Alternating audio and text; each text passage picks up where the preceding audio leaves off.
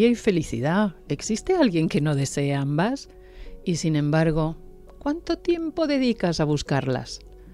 No te agobies, en este podcast no te proponemos cambios imposibles. Las grandes hazañas son la suma de pequeños pasos. Hola, soy Alejandra Vallejo Najera y cada dos semanas te espero en este podcast de Telva, Energía y Felicidad, un espacio entretenido de menos de media hora.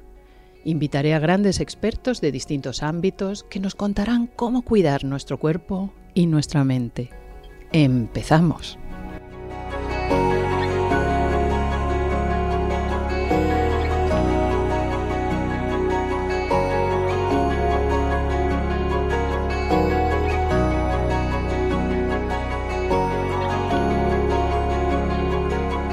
En un podcast sobre energía y felicidad resulta muy raro el tema que hoy vamos a tocar. Y para tocarlo vamos a hablar con el doctor Matías Real, psiquiatra infantil en el Consorcio Provincial de Castellón. Es coordinador del programa de trastorno mental grave en la infancia y en la adolescencia, coordinador y profesor en el Departamento de Psiquiatría de la Facultad de Medicina de la Universidad Jaume I. Está convencido de la importancia de la atención a la infancia y a la adolescencia en forma multidisciplinar y necesidad de promoción de la salud y prevención de la misma. Doctor, gracias por participar en nuestro podcast. Esta eclosión de suicidios, y no tenemos más remedio que hablar de ello por muy dramático que sea, porque realmente lo es, esta eclosión de suicidios entre la gente joven, ¿a qué se debe? Hola Alejandra, en primer lugar, gracias por, por invitarme a participar en este podcast. Pues sí, lamentablemente como comentas, eh, es un tema del que hay que hablar, porque las cifras son, son dramáticas y así nos indican que este es un problema que, que tenemos como, como sociedad. Y hace varios años que, según el Instituto Nacional de Estadística, el suicidio es la primera causa de muerte externa en todas las edades en nuestro país. Si ya supone un problema importante de, de salud pública, ¿no? que en cualquier edad eh, hayan tantos suicidios, hablamos de más de 4.000 fallecimientos al año eh, en todas las edades. Eh, resulta dramático que en menores de 20 años las cifras eh, no hayan hecho más que aumentar en los últimos años. Las causas creo que, que no vamos a poder dar una única causa, como los problemas complejos pues tienen explicaciones y tienen causas también, bueno, multicausales, ¿no? Es una situación multicausal y para la que deberíamos eh, reflexionar en varios ambientes. Lo que ocurre es que si nos fijamos en las cifras, Alejandra, resulta que todos somos conscientes de que como sociedad la pandemia del, por el COVID-19, con todo lo que supuso el confinamiento, la incertidumbre, los cambios en nuestros hábitos de vida, ha supuesto un antes y un después, y tal y como se anunciaba en aquellos momentos, ¿no? después venía la pandemia de, la salud mental, o mejor dicho, de la enfermedad mental, del sufrimiento mental, pero los datos nos dicen que eh, el momento en el que las cifras por muertes de suicidio fueron más altas en nuestro país fueron antes de la pandemia fueron en torno a 2018, entre 2017 y 2019. El pico más alto fue en 2018. Y si vemos esto entre la edad de 15 y 19 años, y si vemos entre los 10 y los 14 años, el pico sí que está siendo en la actualidad, es cuando más alto tenemos cifras de suicidio entre los 10 y los 14 años, pero con un incremento en los últimos 10 años del 120%. Es brutal. Es brutal. Hemos pasado de cifras en 2012 de 5 suicidios en toda España de niños de 10 a 14 años, que ya fue un aumento muy alto respecto a años previos, en el año 2021 22 fallecimientos por suicidio en niños de 10 a 14 años. Bien, habrá que hablar de la, del origen de las causas porque, claro. se dice, se habla, se comenta, pero usted con más criterio que nadie de los que comentan, que a lo mejor el estar hablando tanto de esto favorece el que se produzcan más casos ¿O por el contrario opina usted que el saber que esto sucede ayuda a alertar y a estar pendientes para que no sucedan más? Claro, pues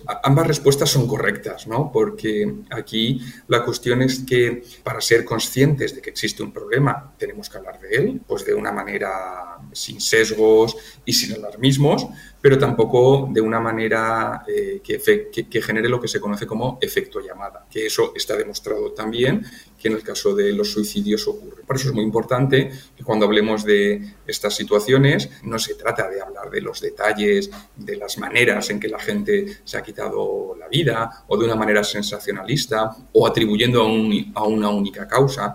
Una persona se ha suicidado porque le pasó y se da pues, una explicación en una única frase que no puede explicar lo que es una situación tan compleja como esta. Y luego también el canal, es decir, dónde hablamos de esto y quiénes lo reciben. Porque el problema muchas veces es que eh, las personas adultas, que solemos ser quienes reflexionamos en la sociedad sobre estos temas, tenemos el sesgo de ver la vida y de entenderla desde nuestro punto de vista que no suele coincidir con el punto de vista de los niños y de los adolescentes.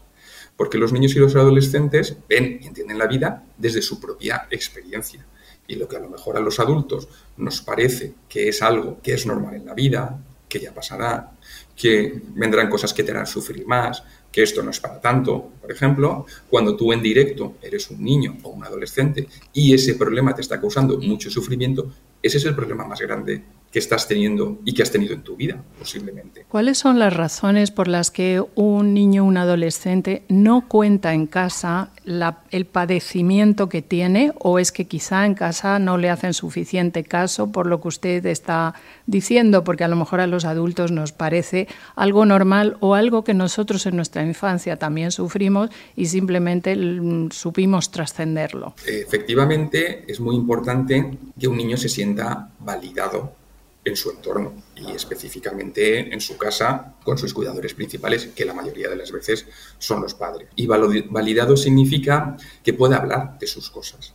Y para que un niño pueda hablar de cómo se siente, tiene que haber crecido, estar creciendo en un ambiente en el que la gente de su entorno hable de cómo se sienta y eso no sea algo que se penalice, no sea algo de lo que se hace broma. Por ejemplo, cuando alguien cuenta en casa que fulanito o que tal personaje o que alguien de la familia le pasa tal cosa y a lo mejor la forma en la que se está abordando ese tema hace que el niño interiorice que de eso no se puede hablar o que alguna vez haya intentado expresar algún malestar y que por diversas circunstancias, que puede ser desde el, miedo de los propios padres o el no tolerar el sufrimiento del niño o a lo mejor algo mucho más prosaico, como no tener tiempo en ese momento, porque era un horario que, le pilla, que te pilla mal, que tienes tres lavadoras por tender, que tienes que hacer la cena y no es el momento que el niño se ha decidido hablar de esto y tú no puedes prestarle atención, y luego no has encontrado, no, no, has intentado tú facilitar el recuperar esa conversación. ¿no? Entonces, por diversos motivos puede que el niño sienta que de este tema es difícil hablar. O sea, es difícil hablar porque no va a ser bien recogido. Y luego hay una emoción que es muy potente y muy importante que nos ocurre a todos y también a los niños, que es la vergüenza. Y es que para hablar de nuestro sufrimiento nos tenemos que mostrar vulnerables. Y aunque sea con nuestros padres o con nuestras figuras de apoyo, hemos de estar muy seguros de que van a podernos ayudar para eh, mostrar nuestra vulnerabilidad porque a veces también nos hemos mostrado vulnerables, hemos esperado una ayuda, no la hemos recibido y como hemos percibido que no la hemos recibido, hemos percibido que ya no vale la pena volver a pedir. Hmm. Es cierto que los niños, en cuanto, no, en cuanto expresan algo que para ellos es muy delicado, si no reciben en ese momento la atención, la escucha, el apoyo y la empatía del adulto que les tiene que proteger, entonces dejan de hablar de ello más. Y pasa lo que pasa, porque al final la información la reciben en redes sociales. ¿Qué trastornos mentales aparecen cada día en edades más tempranas, doctor? Pues mira, eh, Alejandra, lo que se ha producido sin duda es un incremento, podríamos decir, del malestar emocional eh, sin, ninguna etiqueta concreta. La pandemia que tenemos en estos momentos en toda la sociedad, especialmente en la infancia y la adolescencia. Luego, hablando de diagnósticos y de trastornos que atendemos en nuestras consultas y también de una manera mucho más eh, frecuente que antes en las puertas de urgencias, de, los hospitales de psiquiatría, que esto lo estamos viendo, son la expresión de ese malestar intenso en forma de algún tipo de autolesión, de, en forma de algún tipo de agredirse a uno mismo eh, buscando, en último término, disminuir ese malestar. Lo que ocurre es que pues, también en estas conductas hay graduaciones ¿no? y a veces pueden, ser, pueden traer consecuencias muy importantes. Y también hablando de trastornos más específicos, que muchas veces van acompañados de estos comportamientos autolesivos, se ha visto un incremento y un descenso en la edad de aparición en trastornos de la conducta alimentaria, que también de alguna manera tienen que ver con el cuerpo ¿no? y, con la, y con la expresión del malestar a través del cuerpo, y también de cuadros depresivos francos, es decir, de un diagnóstico, ya no solo el me encuentro mal y, y tengo malestar o estoy debajo.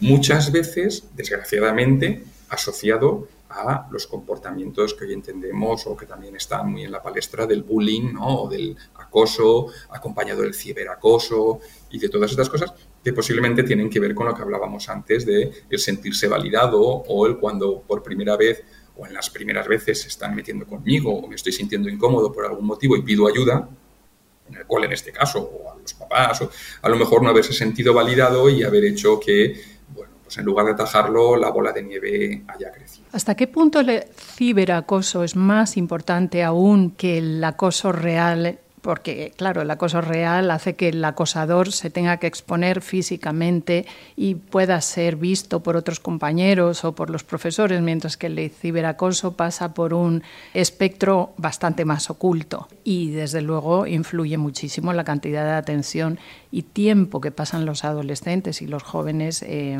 enganchados a las redes. Fíjate, en realidad reales son los dos, ¿eh? porque el, el, el malestar que generan es real en ambos casos. La diferencia es que uno se produce de una manera presencial ¿no? o analógica y cuando nosotros éramos pequeños, pues que todos hemos experimentado más o menos intensamente días en los que se metían con nosotros o nosotros nos metíamos con otros niños, eso también lo hemos hecho la mayoría, aunque a veces se nos olvide.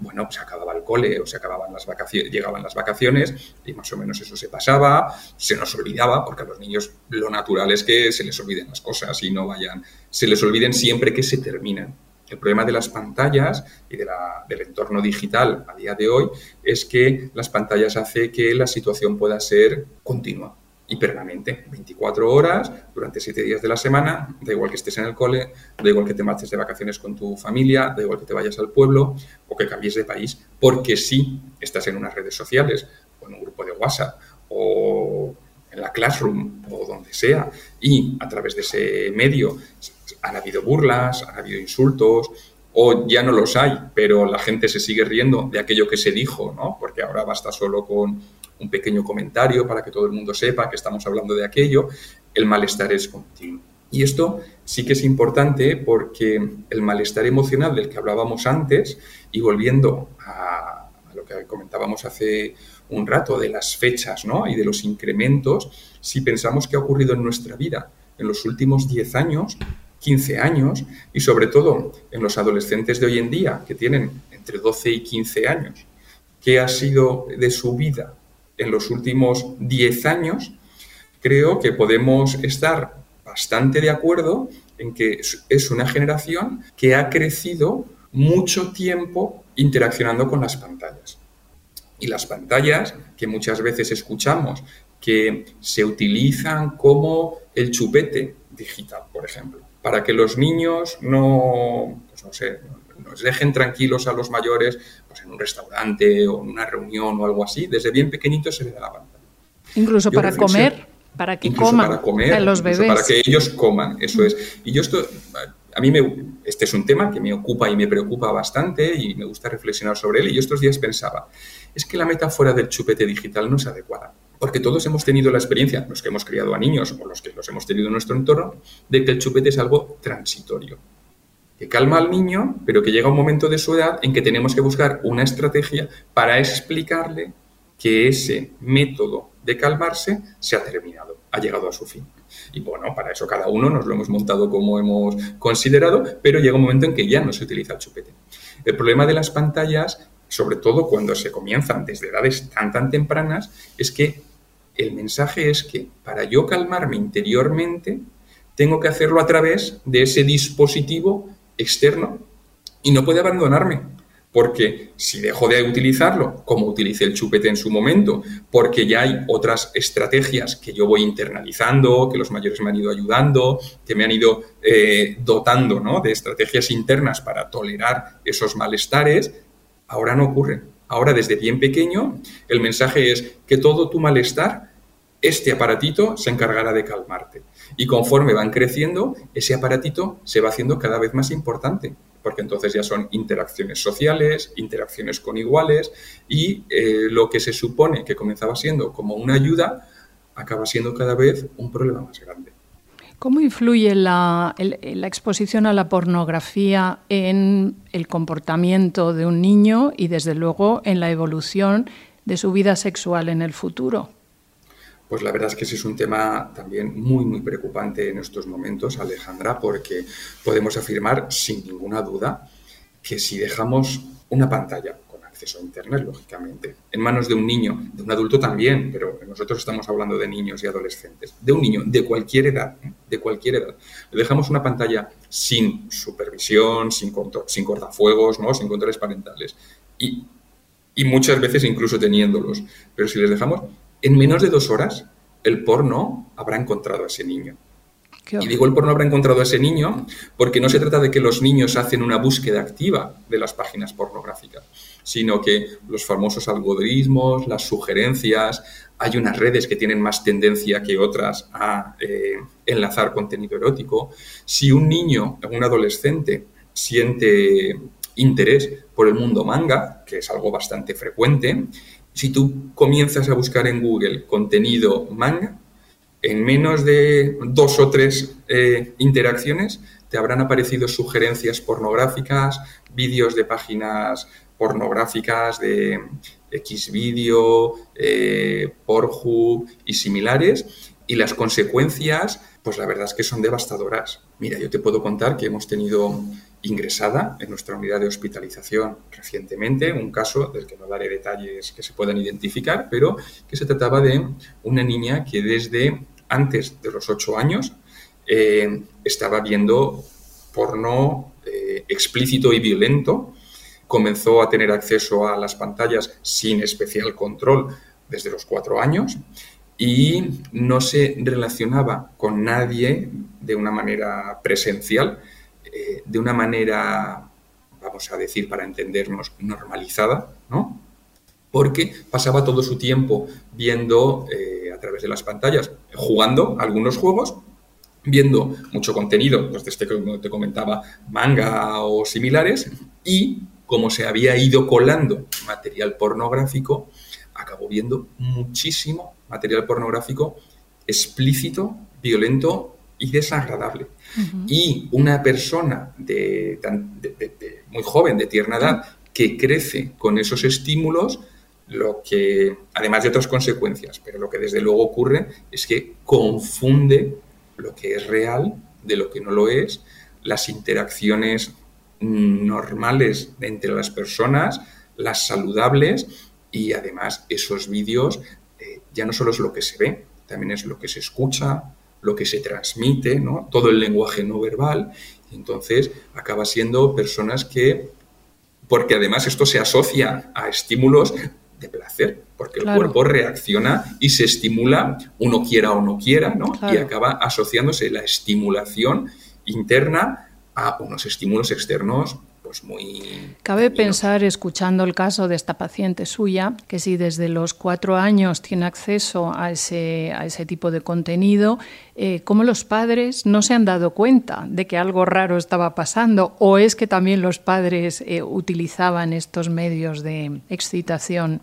Claro, la verdad es que hacer generalizaciones es muy complicado, pero nos sorprenderíamos, volviendo a la reflexión de, de validar a nuestros niños y a nuestro entorno, nos sorprenderíamos si pensáramos o si descubriéramos la cantidad de niños que viven en entornos eh, los que no están siendo bien cuidados, claro. entendidos. Entonces, muchas veces no se trata tanto de que haya unos padres que estén maltratando proactivamente a sus hijos, pero sí acaba siendo muy frecuente muchos padres que no prestan la suficiente atención y no se enteran de lo que les está ocurriendo a sus hijos. Y eso es responsabilidad de los adultos, claro. es responsabilidad de los niños. Los adultos hemos de proporcionar un cuidado suficiente y adecuado a los niños. Fíjate, Matías, yo recuerdo en tiempos antiguos que se decía a los niños que uno no se puede chivar, de, que no se puede ser un chivato. Hoy día mm. es importante que los niños puedan contar en casa lo que les está pasando, lo que están viendo, lo que están sintiendo en relación a otros eh, compañeros, a otros congéneres.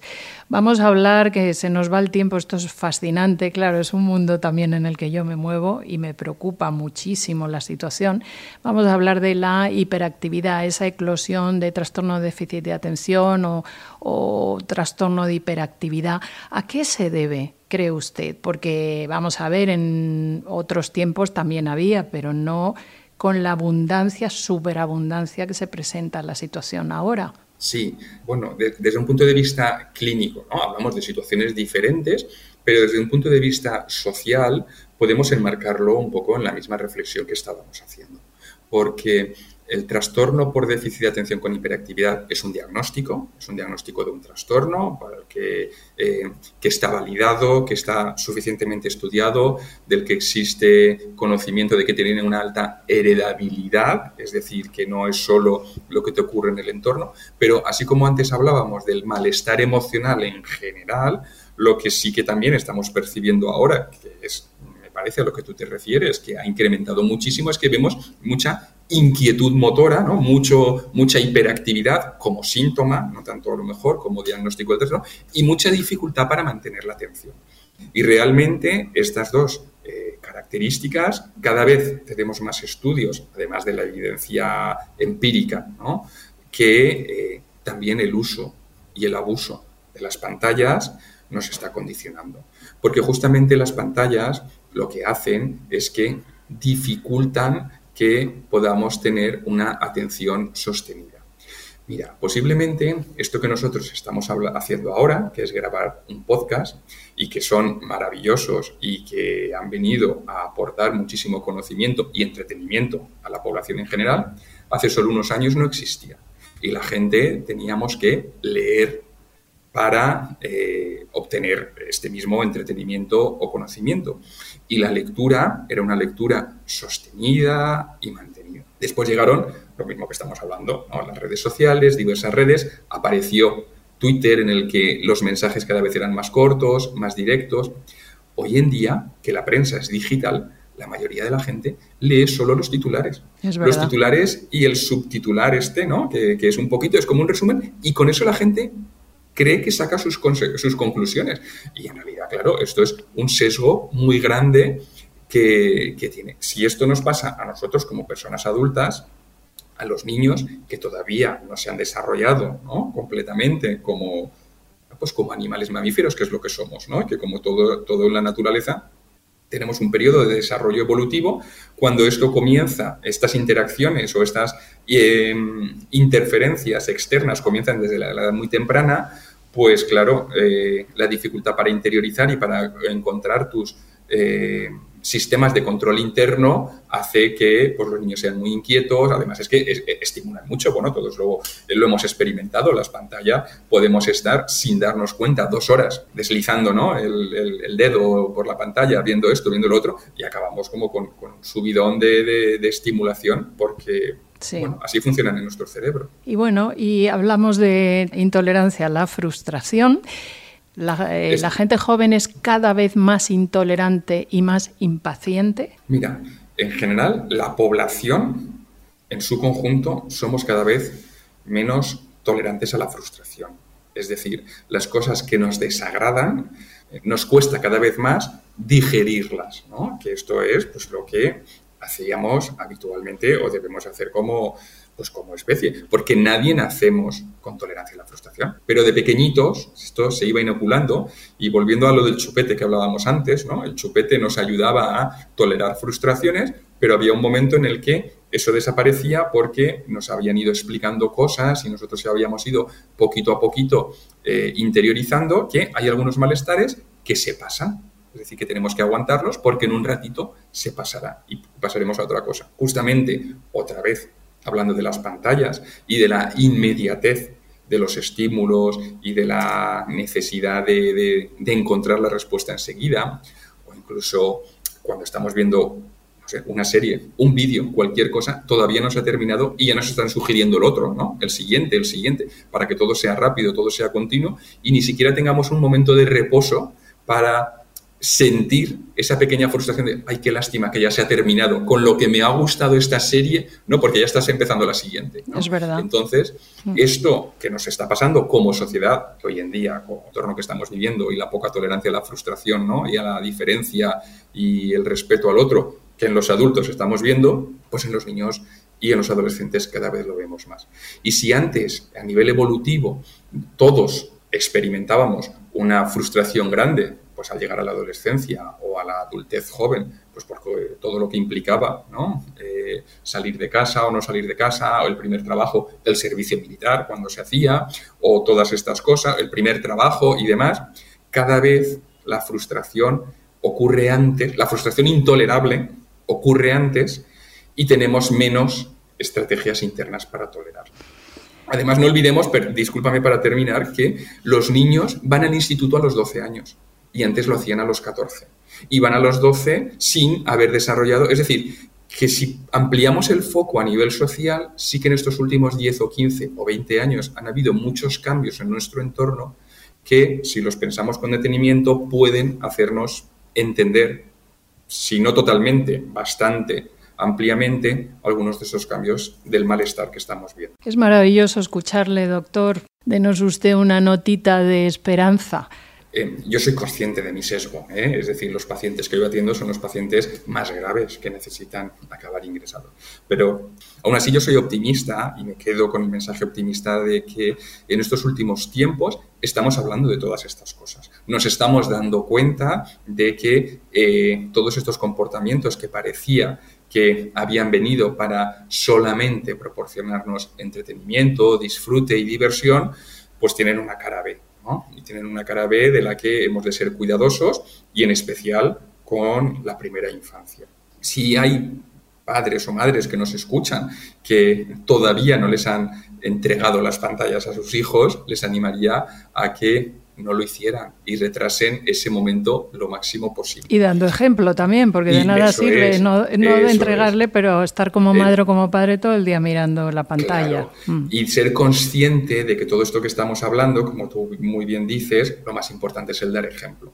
No vamos a poder pedirle, por mucho que retrasemos que tengan móvil, no vamos a poder a, darles el móvil y decir, oye, que estamos comiendo y que pero es que los 12 años que has tardado en darme el móvil, cada vez que comíamos tú lo tenías al lado, ¿no? Es verdad. Entonces, la hora de comer, por ejemplo, o la hora del sofá, o la hora de lo que sea, nosotros no hemos de prestar atención a esas pantallas, porque luego les pediremos que nos presten atención, que no hagan esto, que no hagan lo otro, y nos lo han estado viendo toda la vida. Es muy importante. Mira, hablando de, de, los temas que hemos hablado hoy, tanto del TDAH o de la hiperactividad como de las depresiones y de los suicidios, hay estudios recientes que dicen que las familias o los niños que en sus familias realizan una de las comidas principales en familia, la prevalencia de que aparezcan esos eh, eventos es mucho menor que aquellos que viven en hogares en los que nunca realizan una comida principal juntos. Porque comer o cenar en familia es un espacio de confianza en el que se pueden hablar de temas de una manera más distendida, en el que tú te preocupas ¿no? y le preguntas por cómo le ha ido el día, por cómo le va con sus amigos. Es decir, que nos mostremos disponibles y que les demos la oportunidad de hacer actividades juntos, como son ir al parque, ir al cine, leer juntos o pasear simplemente. Qué maravilla de recomendación. Doctor Matías Real, psiquiatra, muchas gracias por su participación y hasta pronto. Gracias, Alejandra. Hasta pronto.